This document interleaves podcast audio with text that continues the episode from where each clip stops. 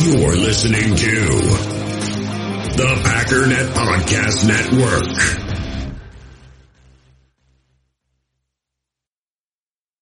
It is time. It is time. They can't beat the Packers. No. Are you crazy?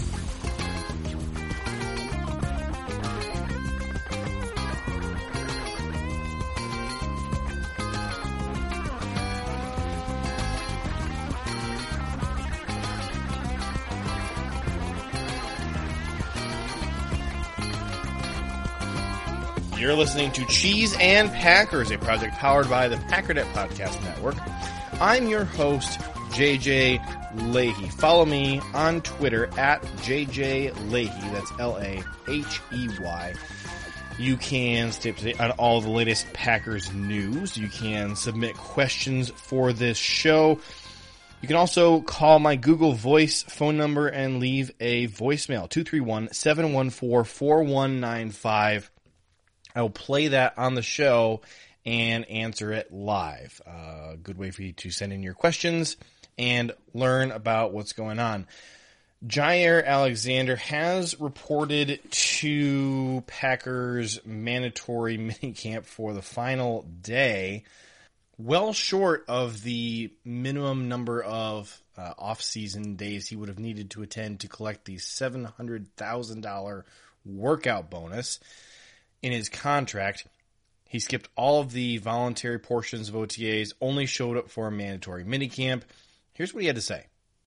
Do you go to a facility or is it just your own? No, it's literally everything's there. The island is quiet, the peace, you know. Why do you prefer it that way? Hmm. Because Most a lot of, of guys work out with four or five other guys with other Yeah. teams, stuff like that. yeah. Hey man, you know. It, you know, that's just me personally, you know. I just like to do my own thing, you know. You humans are weird too, um, the majority of them. like the work you were able to get into that? Uh, yeah, it was smooth. Yeah, It was it was okay, you know. It was it was just fun being back on the field, being back out with my teammates. That's all. So why not come to the off-season program now? Hmm. You know, I think for me, I know it works for me at this point. You know, I'm on year six, so you know, two Pro Bowls, two All Pro. I mean, you know, I think I know what I got going on here. You, you do have financial incentive to have been here. Ah, Seven hundred thousand doesn't. You're okay walking away from that. Yeah, I mean, you know, they could raise that up a little bit more. So, so you would come, what would be the number that would get you to come? Man, to come to off season, I'll probably say about. I'll probably say about. Yeah, I pro- I would have definitely been here for ten. Ten. Definitely been here. But not, Definitely. but not, but not seven hundred thousand. That's not worth it. Uh, you know, I think I just know what I got going. I think it won't work. Then. That's all.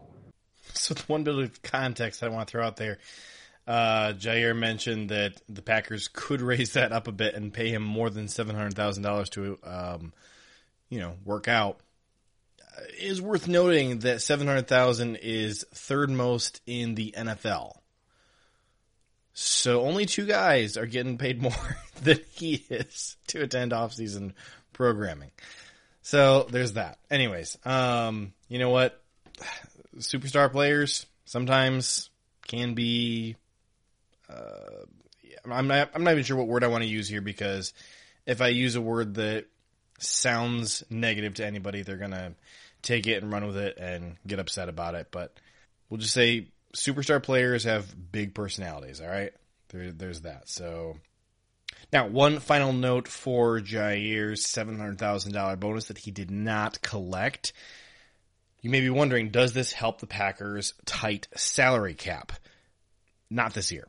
So when you have bonuses assigned to these players, bonuses that don't end up getting earned, it still counts against your salary cap for that season.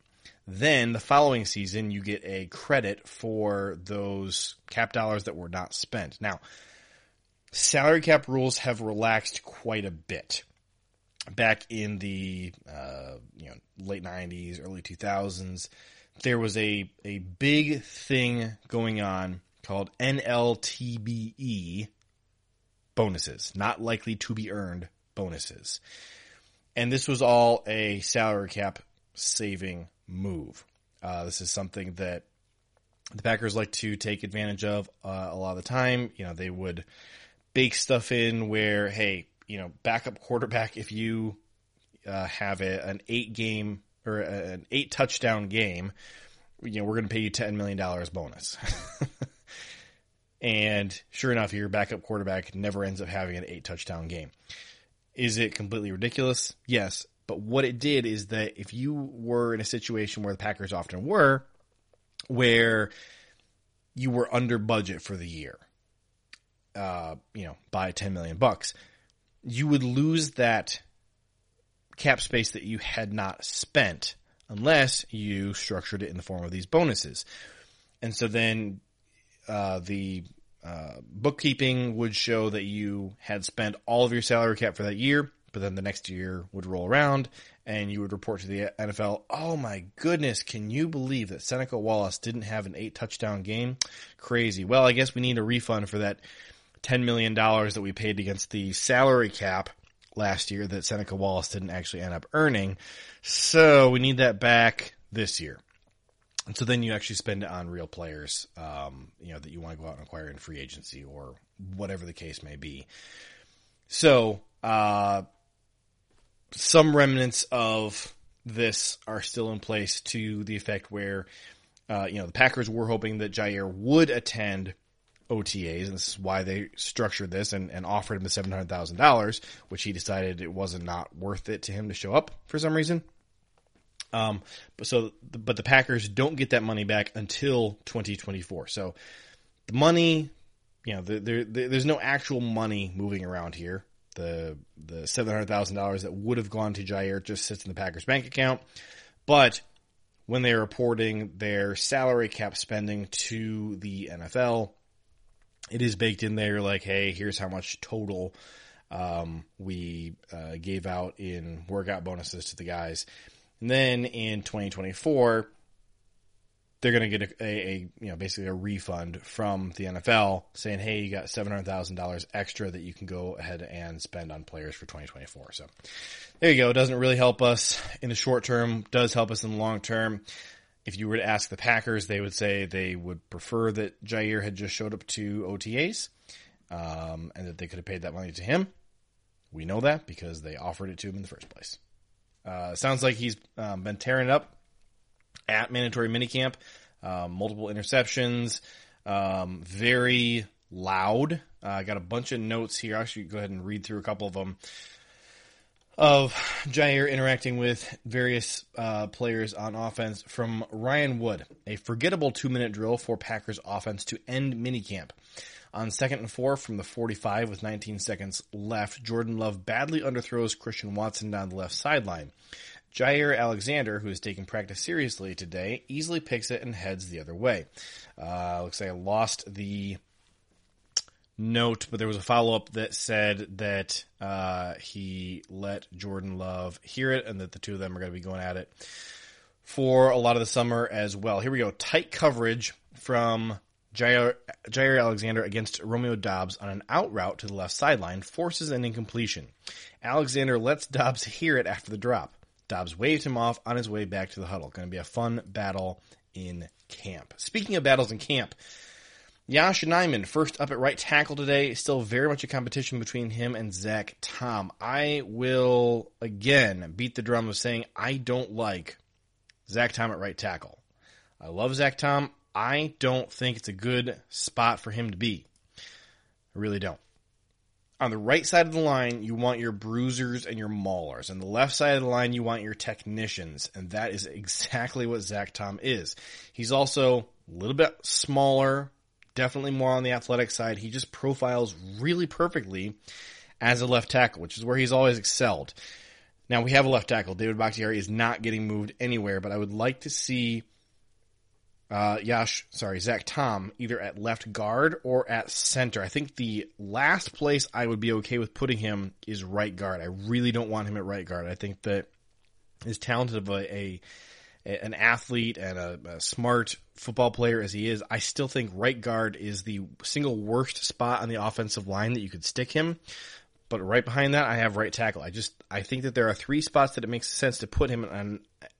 I think that you know a lot of the time when you are moving guys around, you can either do it out of a position of strength or a position of weakness.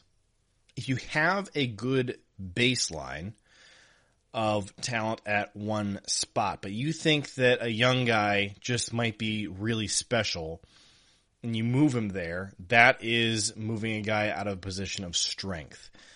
Moving a guy out of position of weakness is something we've seen a bunch of the time uh, over the last few years along the offensive line here in Green Bay, where you have a guy missing, or you just don't have a guy on the roster who can do a certain job. And more often than not, over the last three, really four years, that spot has been right tackle. Ever since we lost Bryan Bulaga, we just have not had a right tackle.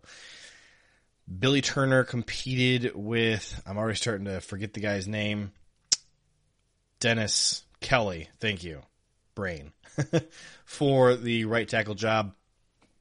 Billy Turner kind of won it by default. I thought he played really poorly at right tackle, just compared to the rest of the offensive line. Routinely, Billy Turner was the guy giving up the most pressures, the most hits, the most most sacks, and tackles for loss. They were all coming from Billy Turner every single week.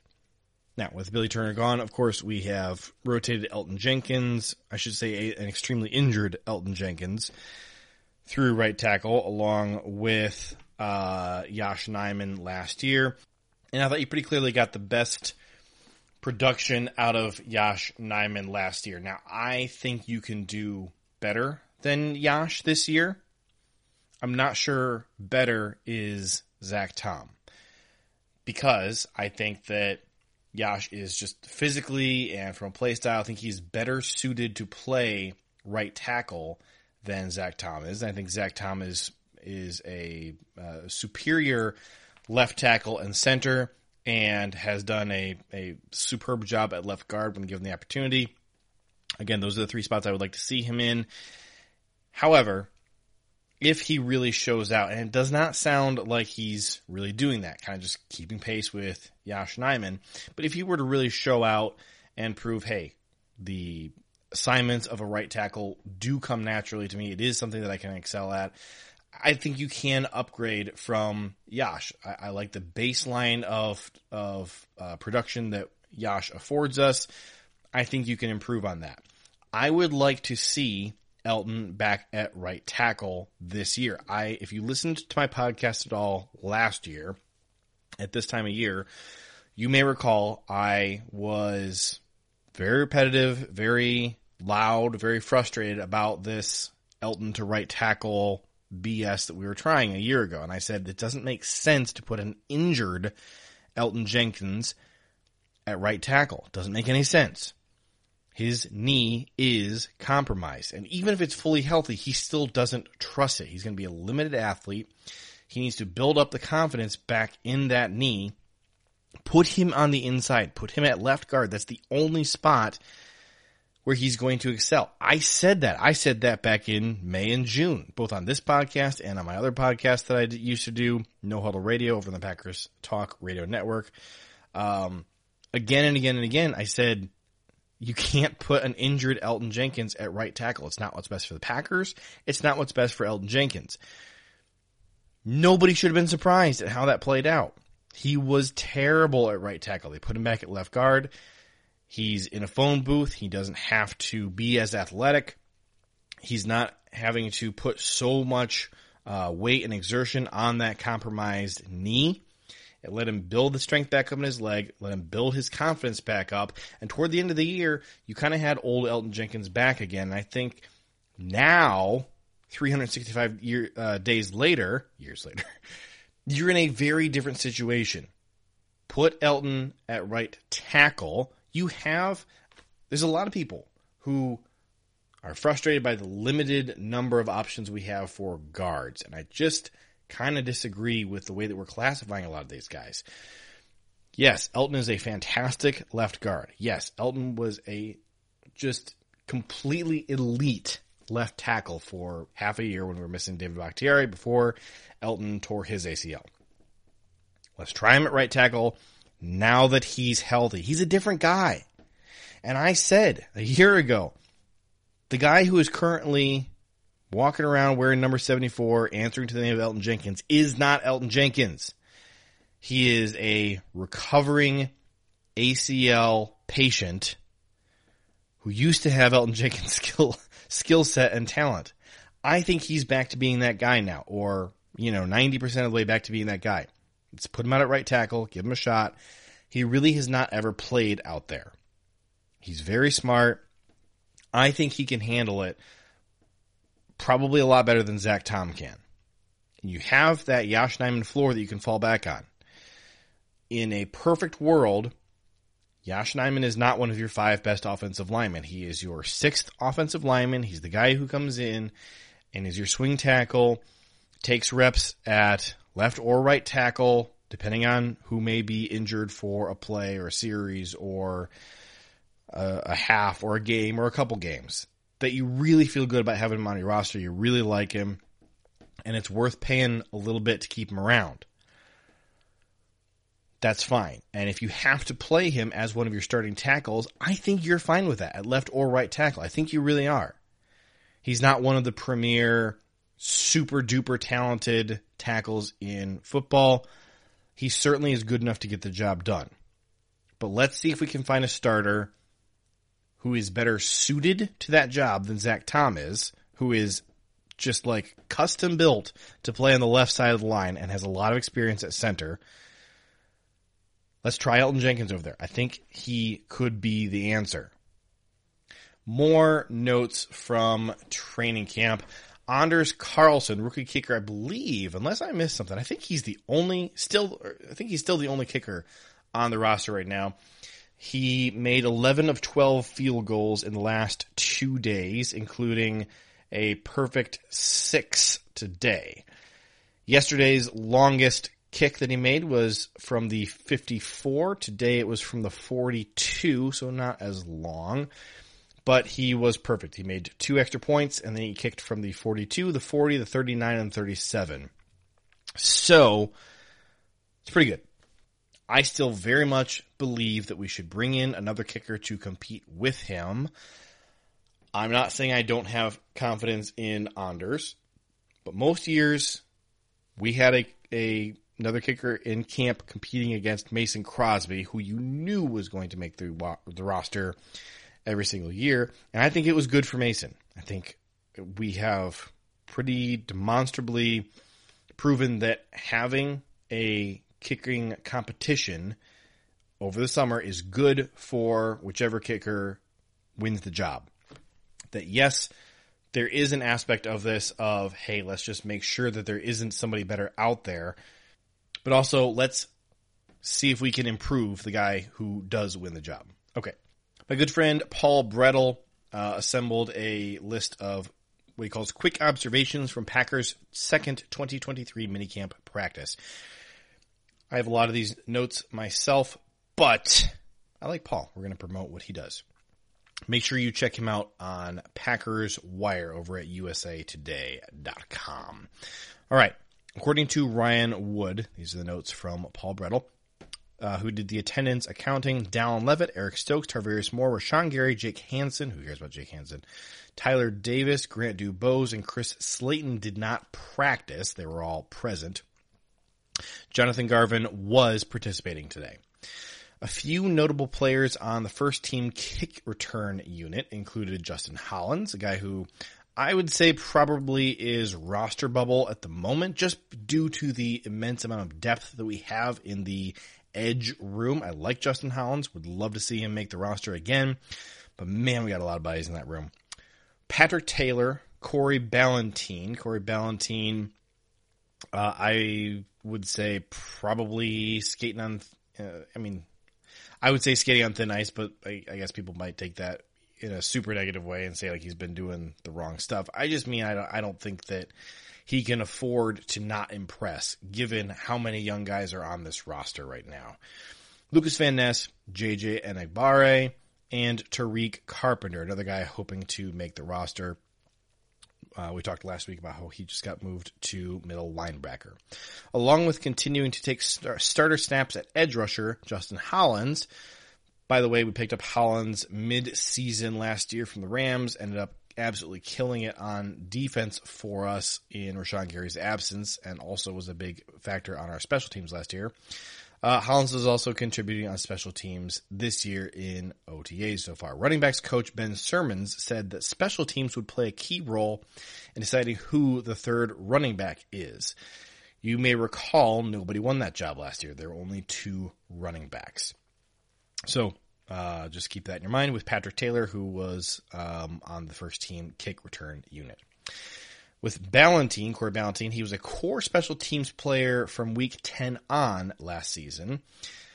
Ryan Wood said he's someone who he would consider a favorite for one of the final cornerback roster spots. I, I talked at length last week about how I think Carrington Valentine, very similar name, same position, is probably one of his biggest threats uh, as a rookie draft pick. Goody really prioritizes keeping his draft picks um, and somebody who has caught the attention of Matt LaFleur. I've got notes here from uh, Matt LaFleur. I guess I just closed it. I must have closed it.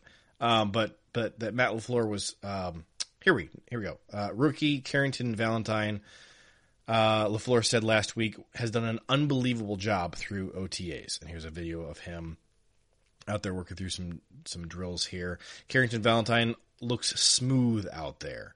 Matt LaFleur said last week he's done, quote, an unbelievable job.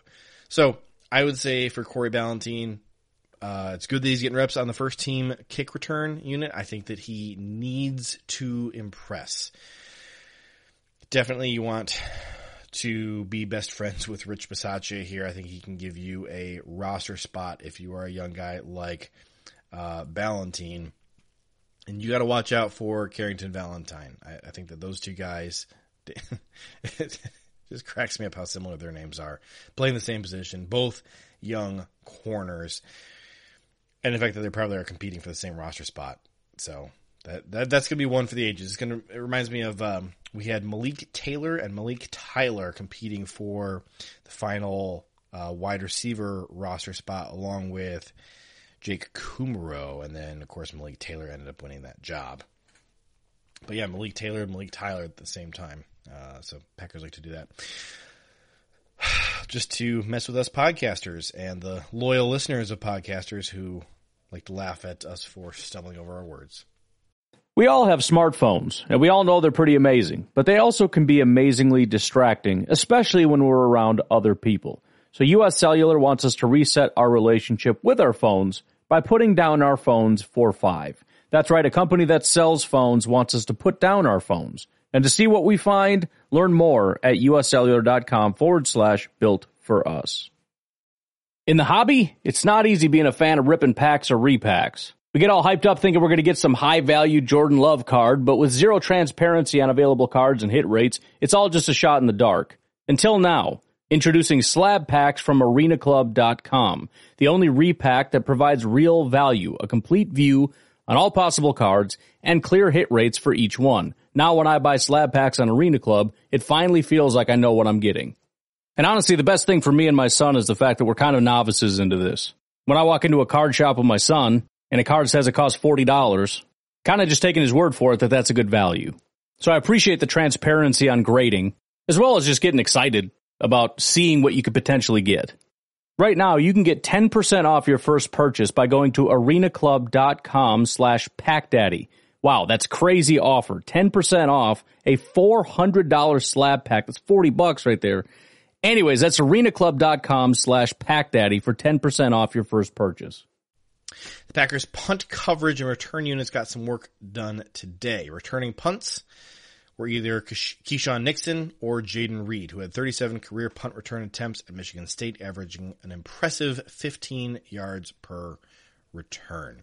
Green Bay has two punters on the roster right now, with Daniel Whelan joining Pat O'Donnell this offseason. Now, O'Donnell seems firmly to be in the lead for the starting punter. However, Both guys have been taking turns holding on field goals for kicker Anders Carlson. Worth noting, Daniel Whelan seems to be doing a good job. Uh, there was a low snap from the long snapper, and Dan Whelan managed to secure it firmly. Did a really good job of holding it, uh, you know, with the laces pointing in the right direction, and the field goal was good. So, be interesting to see. Uh, this is a note from Paul Bretl. He said, Today was my first time seeing punter Dan Whelan, and he does pack some power. If you are trying to remember who Dan Whelan is, we picked him up from the XFL. He was turning heads as a punter for the XFL. He does have experience kicking as well. Okay. Scrolling on here, Jordan Love and the other quarterbacks were working through progression drills today. This, along with footwork and movement drills, were key points of emphasis for Love over the past year under quarterbacks coach Tom Clements. And by the way, I yes, he's under contract with the Packers, but but but but I still just find it really interesting when you consider all of the old veteran players who followed Aaron Rodgers to the Jets. Tom Clements stayed with the Packers to work with Jordan Love. I just find that interesting. Joe Barry trying out a unique 5-1-5 look on defense with Quay Walker at linebacker. In Tarvarius Moore's absence at safety, Jonathan Owens was the clear third option the last two days. That is very interesting information for anybody who's trying to put together a uh, an early 53 man roster projection. Jonathan Owens uh, sounds like he is your safety number five. So you got Darnell Savage, Rudy Ford, Tarvarius Moore, and then Jonathan Owens. I don't think we should have really expected anything else. I know folks are high on Anthony Johnson, and as a rookie draft pick, obviously I think he has a good chance of making the roster, but he also needs to steal a roster spot at this point from one of those four guys. Now we'll see, you know, what's going on with Tarvarius Moore. Are there health issues there? If so, I think Anthony Johnson has that fourth safety job probably locked up. But Jonathan Owens, of course, he is Simone Biles' husband. This is the guy to keep an eye on. I think, you know, and, and he took a, a, humongous number of snaps at, at starting safety for the Houston Texans last year. I think this maybe is the guy um, who's who's maybe going to challenge for a possible potential starting job at safety. I still think it's unlikely that anyone unseats Darnell Savage. He's just the most physically gifted safety that we have. All of his issues really are between the ears. So if you can tighten up the mental mistakes for Darnell Savage, he's the clear, clear number one option, despite how unpopular he is with the fan base at the moment. I, I, I think that it's going to be very difficult to unseat him. Rudy Ford, on the other hand, although he had a couple of really good games, on defense for the Packers and was an outstanding special teams player and will certainly make the roster. I don't think that his role as a starting safety is set in stone. I think that he is the presumptive safety number two as of right now. And I think that that job is very stealable.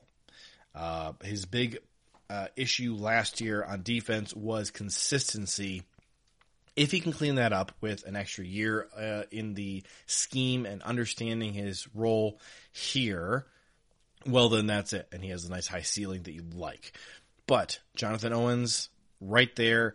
Uh, to me, Tarvarius Moore, although he uh, is is getting some significant reps ahead of Jonathan Owens, I think maybe some of that comes from the fact that he has kind of been around a little bit longer.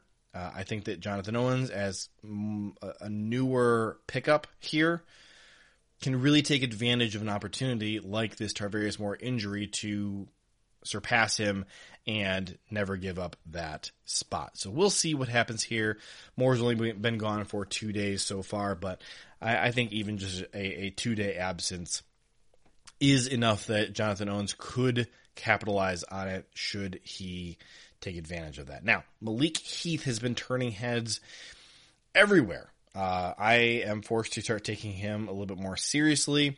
Uh, he has made a bunch of significant plays in most of the practices. So if you're looking for what undrafted free agent is most likely to make the 53 man roster, obviously you have uh, Brenton Cox. Is it Brenton Cox or Brenton Strange? Hang on. Sorry, sometimes you just get a name that's just like stuck in your head. Brenton Cox is a uh, tight end for the Jaguars out of Penn State, but Brenton uh, Brenton Strange is the tight end. Brenton Cox is a Packer. He is the uh, uh, outside linebacker who got kicked off of Georgia and uh, Florida. But the other guy, um, you know, besides the very talented and somewhat troubled uh, Brenton Cox, Malik Heath, turning heads at wide receiver. I think there's a just a ton of bodies in that room. It's going to be very hard for any of those of those depth receivers to challenge for a roster spot. You have Christian Watson, Romeo Doubs, Jayden Reed, Tay Wicks. I think those four guys are absolute like set in stone roster locks. I think they would have to commit a felony to not make the roster at this point. Then you have just a pile of guys who are challenging for a fifth, maybe sixth. Highly unlikely there's seven uh, roster spots to go uh, at wide receiver. Wide uh, five wide receivers is the number you should assume we have. We often keep six. Depends on if there are six deserving, and occasionally we keep seven. So here are the guys competing for that job. Least likely you have Jadakiss Bonds. Uh, the guy not very gifted physically, hasn't really done anything in the NFL uh, since he got here a year ago.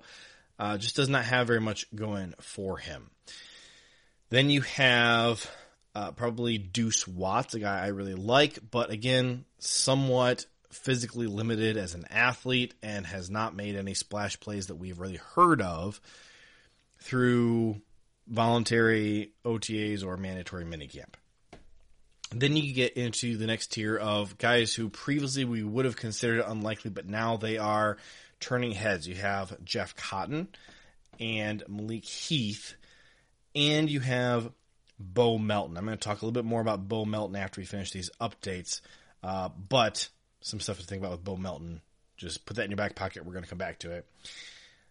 And then in the final tier, you have the draft picks. You have Samori Toure and Grant DuBose, back to back seventh round draft picks from 2022 and 2023. So kind of three uh, distinct tiers of guys. The the draft picks who uh, really would have to to lose a roster spot, I think.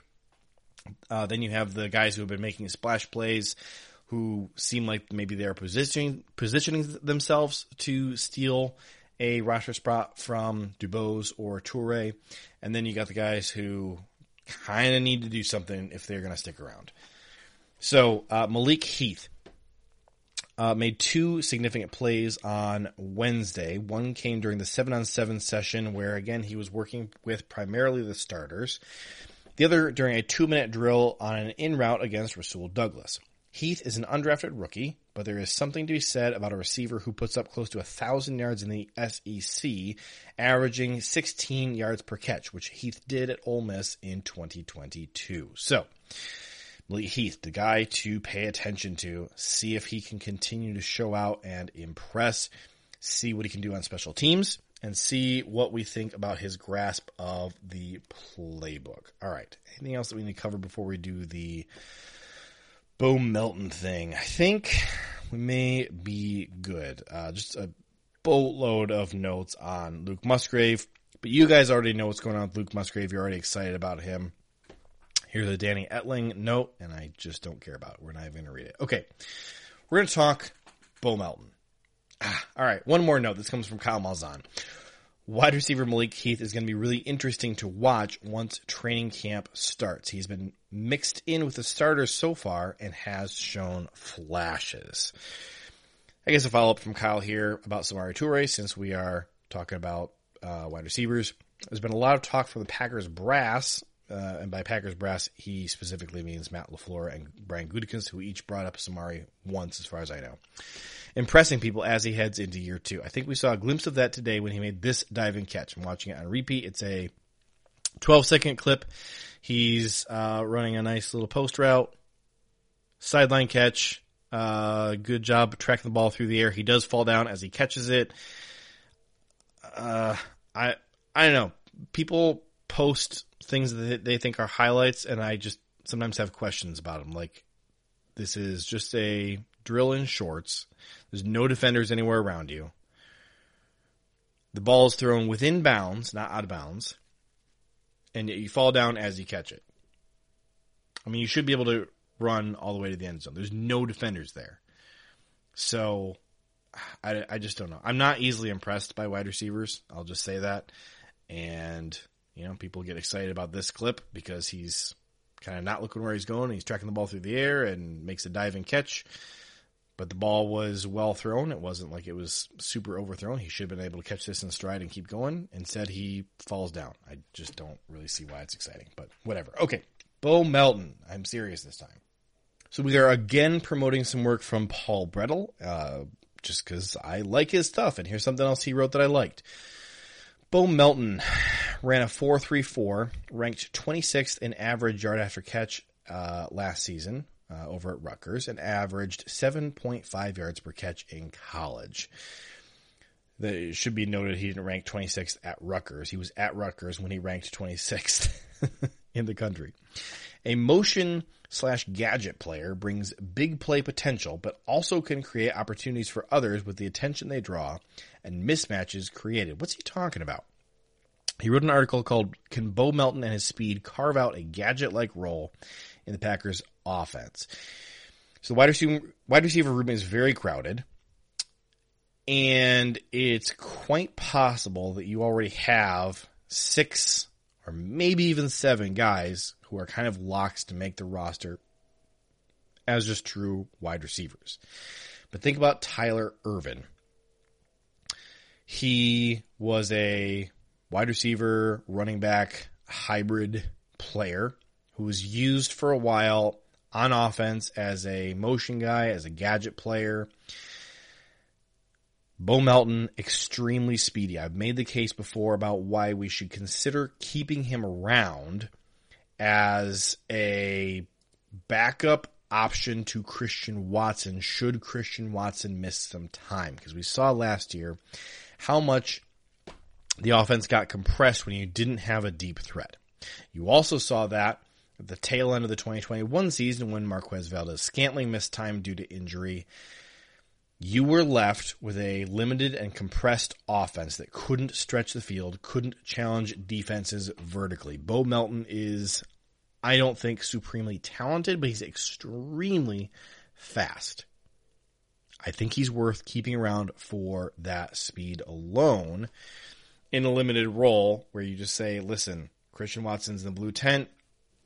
Just go run some go routes for us for a you know a, a series or two series here. In the meantime, could you have him running jet sweeps? Could you have him, uh, you know, just doing motion? We are expecting to see more plays with Jordan Love under center. Gives you the opportunity to work in a lot of pre and post snap motion, create mismatches, and and force the defense to make a decision about how to stack you know, to the left or the right and force them to be wrong no matter what they choose. Paul Bretl is proposing, hey, look, this is a more valuable role than just another um, athletic wide receiver who spends a lot of time basically just uh, uh, you know blocking on special teams. You know the, the Malik Taylor role, the uh, well, I can't really say the Samori Toure role because he wasn't allowed to play special teams last year, but you get the picture of the really depth wide receiver who doesn't get any actual playing time on offense. The Packers have been kind of missing this motion guy over the last couple of years. They used Christian Watson for a while in this role last year. I think he's a lot more impactful lining, lining him up at X or at Z but you'd still like to have somebody doing this job. Now you could put Aaron Jones out there. Bo Melton is significantly faster and shiftier than Aaron Jones, even though we love Aaron Jones. Plus, you kind of would like to line Aaron Jones back up at running back on that same play. So you got Christian Watson and Aaron Jones where you want them, and you can still have a guy like Melton playing that Tyler Ervin role, adding depth and complexity to that same offensive play. Paul Bretl writes, having a man in motion with playmaking abilities can create mismatches for the rest of the offense. Movement just before the ball is snapped forces the defense to adjust on the fly as it can change what some of the defender, defenders' responsibilities are. And it can also force the defenses to tip their hand a bit, which is valuable information for the quarterback. Once the ball is snapped, the defense then has to figure out who has the ball, the motion man or the quarterback, and that split second of hesitation can open up passing lanes and allow blockers to get into a better position. This is kind of a staple of the Matt LaFleur offense. Uh, Aaron Rodgers hated this. He kind of thought it was crap and was like, can we just quit doing the motion on every single play? Matt LaFleur's like, no, can we please do more motion on every single play? I think this is an interesting idea. So, uh, during Brian Gutekunst and Matt LaFleur's tenures together, the two have often prioritized keeping their own draft picks when making these final roster decisions, which would make Grant DuBose the most obvious choice for a fifth or potential sixth roster spot at wide receiver. However, he has not been able to practice at all this entire offseason because he's sidelined with an injury, forcing him to play catch up and possibly creating an opportunity for another receiver to make the team.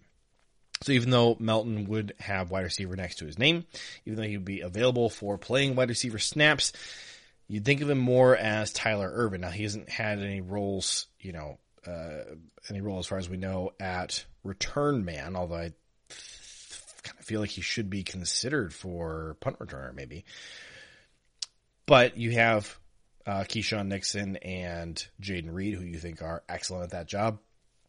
So leave that part out of it and think about what Tyler Ervin did on offense. Or remember, what Tyler Ervin was asked to do on offense and then was unable to do is why he was no longer on the team and why we then ventured into the era again of not having a returner because they just decided that it wasn't worth keeping a guy on the roster who was only a returner. And that's how you get the 2021 Packers special teams disaster. Just one of many similar decisions that led to having that uh, completely decimated special teams roster. So I would say Melton still needs to see what he can do to work his way onto the field on special teams. I think that's going to be the, by far the most likely avenue to making the roster, but I think the Packers should consider exploring a gadget role for him and using him in motion. If they don't do that, then you're going to see Romeo Doubs doing that. You're going to see Christian Watson doing it. You're going to see Aaron Jones do it. And I don't, th- I don't think that I was overly impressed with what we saw from Doubs and Lazard and uh, Aaron Jones in terms of the uh, gadget motion guy last year. Really feels like Christian Watson is kind of the only one who's really excelled at that over the last few years. I did like what we did with Tyler Ervin, but he just was a little too inconsistent there again, consistency is going to be the key factor for all these guys trying to make the roster, and uh, Bo Melton is absolutely no different. Final note: it's going to be quiet, more or less, here until training camp, which begins on July 21st for the quarterbacks and the injured players. Everybody else reports on July 25th, four days later, and then first practice is July 26th. That's going to do it for today. I will talk to you all next week here on the Packernet Podcast Network. You guys have a fantastic rest of your week.